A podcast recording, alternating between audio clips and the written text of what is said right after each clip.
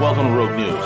We are the preeminent geostrategic, geoeconomic, and geopolitical news show on YouTube and on the web. Join us for hard-hitting analysis, behind-the-scenes strategy, and brutal commentary.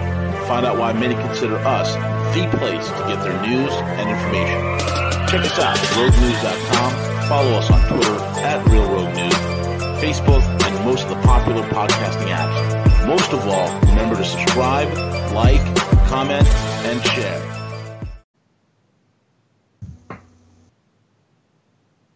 All right, good day, everyone, and welcome to another edition of Hanging with Harley. Uh, Harley Schlanger with LaRouche PAC and also also the Schiller Institute. Uh, this is CJ. Very excited to be joining Harley today. Uh, V couldn't make it today, but we're going to deliver another great show. Uh, thank you for all the feedback, the comments regarding our last show. Uh, so, without further ado, Harley, how are you, sir? I'm great, CJ. How are you? I'm I'm doing great, Harley. Uh, the only thing that just is always on my mind, Harley, is is worrying about the Russians and. worrying about the Russians and their infiltration of of uh, my computers and our elections and everything. Harley, what say you? Well, you know, I saw a poll that came out. There was a Gallup poll that listed the things. It's a typical poll. The what are the issues of most concern to Americans? And uh, danger from Russia, less than one percent. So I I think what we see with the hysteria from John Brennan, from Schumer, from Republicans like Flake and others, uh, even Newt Gingrich uh, isn't really resonating with the American people. The American people want to know: Are we going to have jobs? Are we going to have a, an economy? Are oil prices going to keep going up? Uh, that, that's what's worrying them, keeping them up at night. I don't think too many Americans are afraid that Russian bots are going to take over their favorite website, or that their vote will be canceled out by uh, someone sitting in a basement in St. Petersburg, Russia. Yeah, absolutely. You know, it's amazing, Harley. It's definitely this whole Russian collusion thing has ran its course. I think at this point, it's really going to backfire in terms of any type of politicizing they were hoping to gain out of it. And for the most part, when you take a look at some of the uh, the more staunch conservatives, more the people with freedom and liberty, like Rand Paul, who's actually questioning the justification of outrage, stating that so you're telling me you would rather advocate for for war versus uh, two powerhouses coming together for negotiations. Uh, just just amazing. And I know you have a great article that you wrote, uh, Harley, uh, discussing it. So would you like to break your thoughts down regarding the Trump uh, Putin meeting? Yeah, you're talking about Rand Paul, the Russian agent, right? That's correct. Yes. yes, Rand the Russian agent. I, I think he was called that by David Corn of Mother Jones, who was the person who first leaked the uh, Christopher Steele report. So take the source for what it is. Look, what I wrote about is that the the summit stands on its own, and, and the press summit press conference, uh, Trump and Putin came out of this uh, fairly lengthy and substantive meeting, feeling pretty happy about what they had done and, and what they told us so far. What's come out publicly after the summit is that there's discussion going on between the militaries of both nations on how to deal with the Syrian situation. Uh, there's discussion going on on intermediate nuclear forces, which is extremely important. The uh, attempt to get arms control agreements. And I think this is something that President Trump emphasized in his press conference, and the media is so intent on trying to show that he's controlled by Putin, that they miss the substance. You know, how terrible is it for the president to speak with a Russian leader about arms control? If that's treason, then Ronald Reagan was a traitor, Bill Clinton was a traitor, both Bushes. Uh, now, I would say Obama was a traitor uh, for regardless. But you know, talking to Russia about arms control has never been a sign of being a traitor the other things they talked about, working together on North Korea, with Putin pledging his full support, how is that something that threatens the security of the United States? The only way you can make sense of this is to follow what, what I've been writing, what we've been writing over at LaRouche PAC, which is that you have a dedicated bunch of deep state fools who depend for their livelihood and the power of their sponsors in the global banking community, the insurance community, and so on, depend on sustaining a world order that's collapsing, the so called post Cold War world order. It's collapsing. The idea that the US is the only superpower imposing its will on all subject nations. And really, it's not the US that's doing it, it's the Wall Street banks, the City of London banks, uh, working with the International Monetary Fund, the World Bank, NATO, GATT, and such organizations to impose a second American century, but one which is no longer based on the United States as an industrial power, but one is the United States joining the British as a parasitical, swindling country. And that's not going to work anymore. And Trump recognizes that. John Brennan probably recognizes it, but he's fighting like hell to keep the old paradigm in place. And some of these these has-beens, you know, Flake, uh, Corker, they're the Republicans who are attacking uh, Trump. David Frum, you know, here's a guy who was the uh, speechwriter for George W. Bush, who coined the term axis of evil to justify the illegal invasion of Iraq. And he's out there saying Trump has created a national security emergency. So these guys are speaking on behalf of a dead system. And it's now up to the supporters of President Trump, not just to defend talking to the Russians or the Chinese, but to discuss how we get into this new order. And I'm not talking about a new world order, how we break the new world order of George Herbert Walker Bush, break out of that, and establish the basis for mutual benefit among sovereign nations. And I was very pleased when President Putin made the point that both of us, both Putin and Trump, are concerned first with the national interests of our people, and then to work with other countries in the interests not only of our nation, but of their nation. And where we agree, we can collaborate. Where we disagree, we can have dialogue. But I thought Trump's statement, where he said something like uh, a, a, political risk for peace, uh, is much better than uh, rejecting peace for political benefit. And I think in that sense, the president is showing some real courage and deserves support. Yeah, absolutely. I very well said because I was going to say the same thing that you just said was that I was very proud of our president to not cave to politicizing this and to utilize that type of forum with a world leader like Putin, someone who basically has uh, been able to to uh, win for the people of Syria, a major change there for Trump not to specifically go there to make false accusations, but for uh, Trump to stand his ground to say, "Hey, look, you know, I'm not here for that. There are a lot other issues than this make-believe Russian collusion." Now, one of the conversations that Harley I was going to ask you about is specifically around energy and that's news that the U.S. now is really ramping up energy, uh, oil production, you know, uh, natural gas. Uh, that very well could be uh, one of the first negotiations or the partnerships that occurs with Russia, uh, potentially to change things up significantly in the Middle East. Well, I think that does have an impact in the Middle East, and on that uh, basis, Trump needs the cooperation of Putin because Putin is in a prime position in shaping the policies coming out of the Middle East. But there's another aspect of this energy question which people are missing, and that is that Trump, in his criticism of Germany before the most recent uh, summit he attended, the NATO summit, uh, when everyone focused on him saying that Germany is, is a subject now of Russian manipulation around energy, he said that the reason for that is that Germany shut down its nuclear and coal energy production.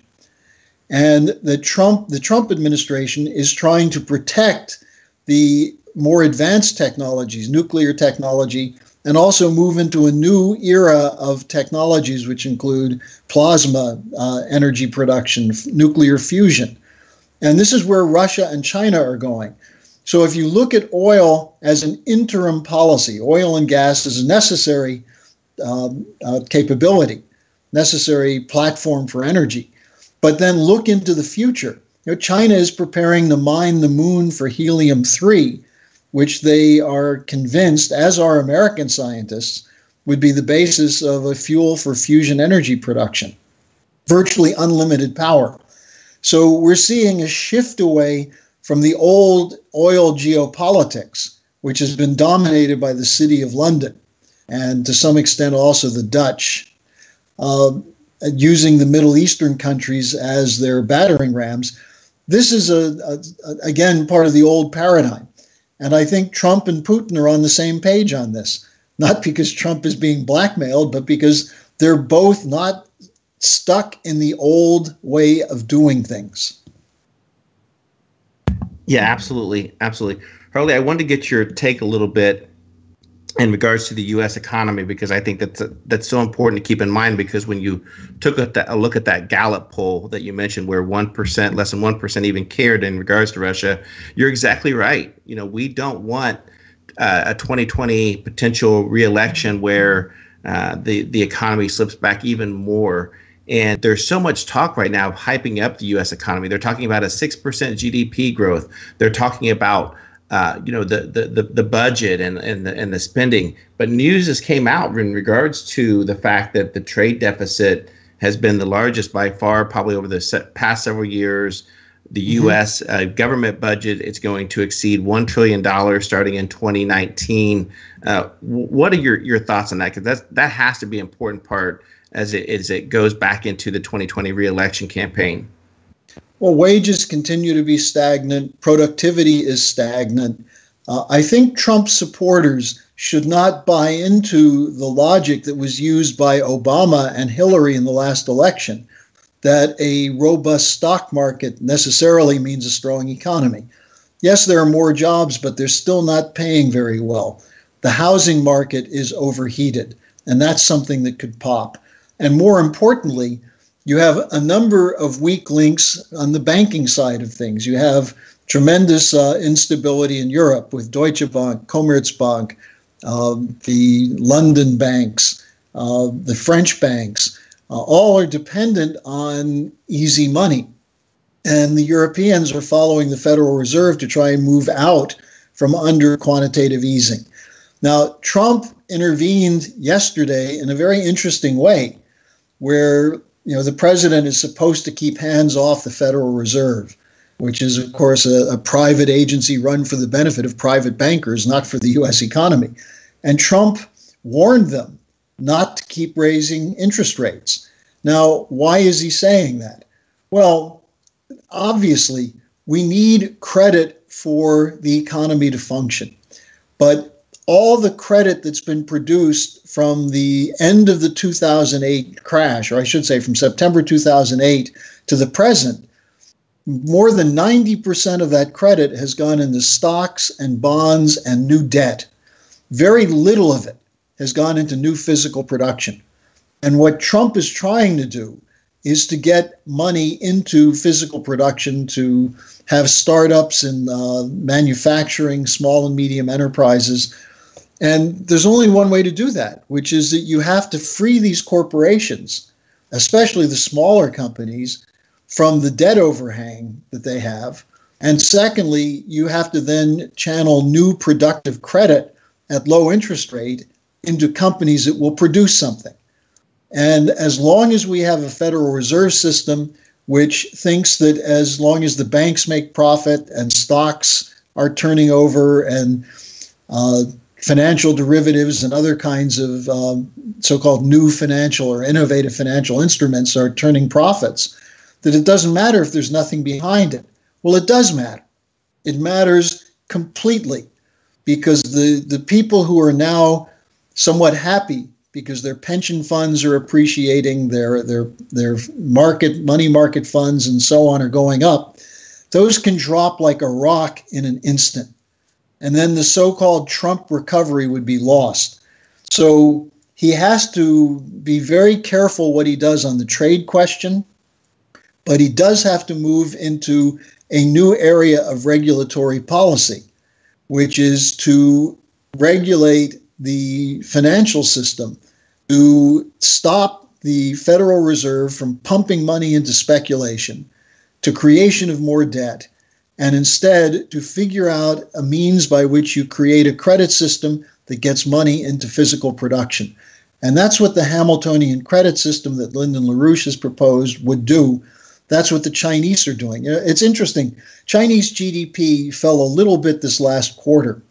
Well, the reason was that the money that was being made in China in speculation that was added to their GDP in the last year was knocked out they've cut out a lot of the speculation. And so there wasn't as much monetary profit, but that the profit that was there was plowed back into production, back into industries, which means future productivity gains and future wealth production. And I think this is something that, that Trump has to pay attention to. Uh, he should not leave himself at the mercy of Wall Street speculators who could either in September of this year or before the 2020 elections decide to pull the plug on the stock market uh, as a way of a regime change if impeachment doesn't work. So he's got to get a real economic recovery. You know, I'm, I'm not that impressed with what we've seen so far. Yes, there is more money, there are certain things that are improving, but a lot of it is unsustainable debt. And unless you move out of that, you're setting yourself up for another bubble pop. Yeah, absolutely. And I and I keep falling back to that. I know our last couple conversations I went to that, and specifically Harley, because I want our listeners and I want those that are uh, really um, talking about this uh, QAnon, the phenomenon regarding, you know, I'm optimistic and I want to continue to do that, but at the same time, I don't want us to fall back and have a flashback to the 1992 presidential campaign where uh, James Carville, the the raging Cajun, uh, infamously coined to George H. W. Bush, "It's the economy, stupid." That one that that ended up landing him a one-term president. You know, President Trump, in a certain way, used the Carville strategy against Hillary. He went into the depressed areas in the former industrial Midwest and places like Pennsylvania and uh, Illinois and Wisconsin and Michigan, and said to people uh, you're not doing better off because of the so called Obama recovery. That Hillary's policy is a Wall Street policy and doesn't get through to Main Street. And, and you know, I saw a map yesterday. I think it was, it may have even been a CNN map, but it showed the vote in these industrial areas where there had been manufacturing comparing 1992 with 2016. 1992, they were all blue. In 2016, they were mostly red, meaning they voted for Trump. Now, to sustain those votes, he's going to have to deliver. And by deliver, I don't mean part time and temporary jobs of the sort that Obama created, but a return to industrial jobs where people can make enough money so that they can save some money. They can put money aside for their kids' college fund, uh, where they can pay off a mortgage as opposed to having to constantly get second and third mortgages to borrow more money and go deeper in debt or to use credit cards to pay for food. So these are concerns that that that I have with the so-called Trump policy. I think the tax policy uh, was not the right one uh, because it didn't do what John Kennedy was trying to do. By giving corporations money with no regulation or restriction or direction as to where it will go, what happened? Most of it went into buybacks. It's going into mergers and acquisitions. Uh, so you see Jeff Bezos getting richer by $5 billion a week. Right. Yeah. Now, how does that help the Amazon worker? It doesn't. They're, in fact, in some cases, going on strike. So, what you've got to do is have something that connects. If you're going to give a tax credit, then have it connected to creating new jobs or job training or a new plant and equipment. And that's what we need research and development. That's what we need so we create a physical product. And this was the old Hamilton idea of never taking on a debt without the means to extinguish it. Now, Hamilton was not opposed to uh, taking on debt, provided it went into something that would increase productivity and increase wealth creation real wealth creation, not funny money, so that you have the ability not only to pay off the debt, but to invest in the future. And that's what I learned from many years working with Lyndon LaRouche that this is what we failed to do after the 1960s in the United States. We went into a bubble economy, speculation, uh, monetary policy, free trade, which means shut down your industry and your production in the advanced sector and, and depend on cheap labor in poor countries. And then you make your people dependent on inferior products from other countries instead of producing them in your own country. So, this is where I think the president uh, now has to pay some attention.